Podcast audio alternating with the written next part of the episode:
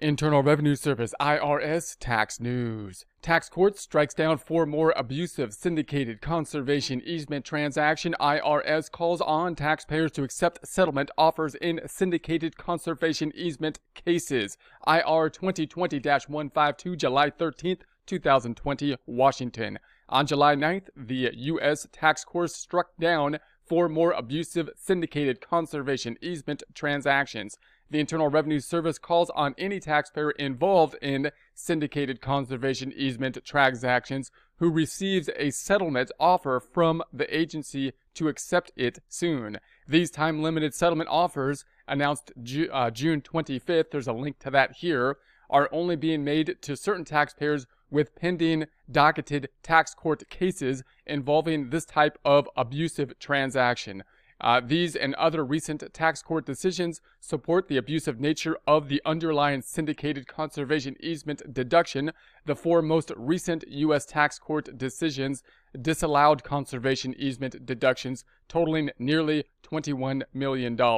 So they're basically saying uh, if you have a settlement for this, you might want to settle it now because uh, they're pushing forward on on uh, taking action against these types of uh, transactions, and it looks like the wind is going in their favor in terms of uh, the validity of of those cases, and therefore the settlement may be looking better and better. Maybe the wise choice if if you're uh, if it applies to you.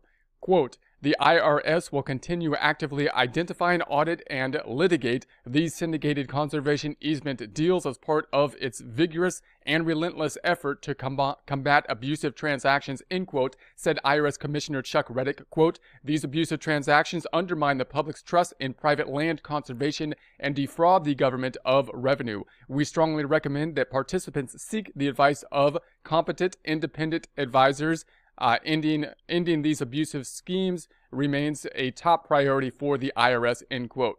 So you, obviously, if, if you are involved in this or you have some questionable transactions or if you get a letter from the IRS with an offer or something like that involving these types of transactions, then you, pro- you want to talk to someone at that point and get some advice in terms of what the next steps would be uh, to go into place on it. And, and you want to, you know, mention, obviously bring up the fact that there, the IRS is stressing uh, these types of cases and uh, moving forward on taking action related to them, and there might be some more stringent uh, regulations related to them. So you want to do some research and, and make sure uh, you have advice going forward with them. So back to the text. The IRS recognizes the important role of legitimate conservation easement deductions in incentivizing land preservation for future generations. However, abusive syndicated conservation easement transactions have been of concern to the IRS for several years. So if you're if you're in a legitimate type of transaction, that's of course one of uh, the question you want to take a look at. You know, you want to make sure that everything is legitimate on the transactions that uh, you're taking place. You want to get some advice on that, uh, and and make sure that everything's uh, going forward the way it should. If you think that something isn't uh, in in a legitimate standpoint as of this time, then of course you want to get advice in terms of how to how to move forward from that point as well. Back to the text, the IRS is aware that some promoters of these abusive transactions have downplayed the significance of the string of recent court decisions holding uh, in the government's favor, arguing that their case are somehow uh, different or that those decisions might be reversed on appeal. So note this is something that there's been some question as to the deductibility of it, and possibly in, in people that are pushing these kind of transactions may then uh, say that, hey, look, this is a, a legal transaction. It's just one of those loopholes. And uh, but in recent time, there's been more cases in it, which would solidify the IRS's position uh, as they move forward with it. So it looks like going forward, it looks like these types of the IRS is basically winning the case. That's of course what they're saying here in terms of the IRS uh, pushing forward and, and having more leverage with these types of cases. So it's more likely that um, you know if a transaction is not legitimate, that the IRS's stance will hold on it. And uh, if if you did invest in something that and you had didn't have complete awareness about it or about the legitimacy of it, again, you probably you want to get tax advice on it and think and see whether or not it is, it is legitimate. And if it's not, then you need or if you have questions about it in terms of of these recent court cases, then you want to think about and get advice on how to proceed from there. So these promoters ignore common sense and argue that the real dispute is about value, neglecting to explain how the reporting of short term uh, appreciation, often exceeding many multiples of reality, could possibly withstand judicial scrutiny. So basically, they're saying there's, you know, there's distortions in the estimates that are taking place here, which, if any reasonable person, it looks like the argument is, if any reasonable person was to look at it, there's a clear distortion that's going to be happening there, and that should you would think that would not hold up in uh, a court. So back to the text quote: Taxpayers should ignore this nonsense, take an objective look at their cases, and cut their losses. End quote. Said IRS Chief Counsel Mike Desmond. Quote: Abusive transactions like settlement offers do not get better with uh, with time, and this is good opportunity to get out. End quote.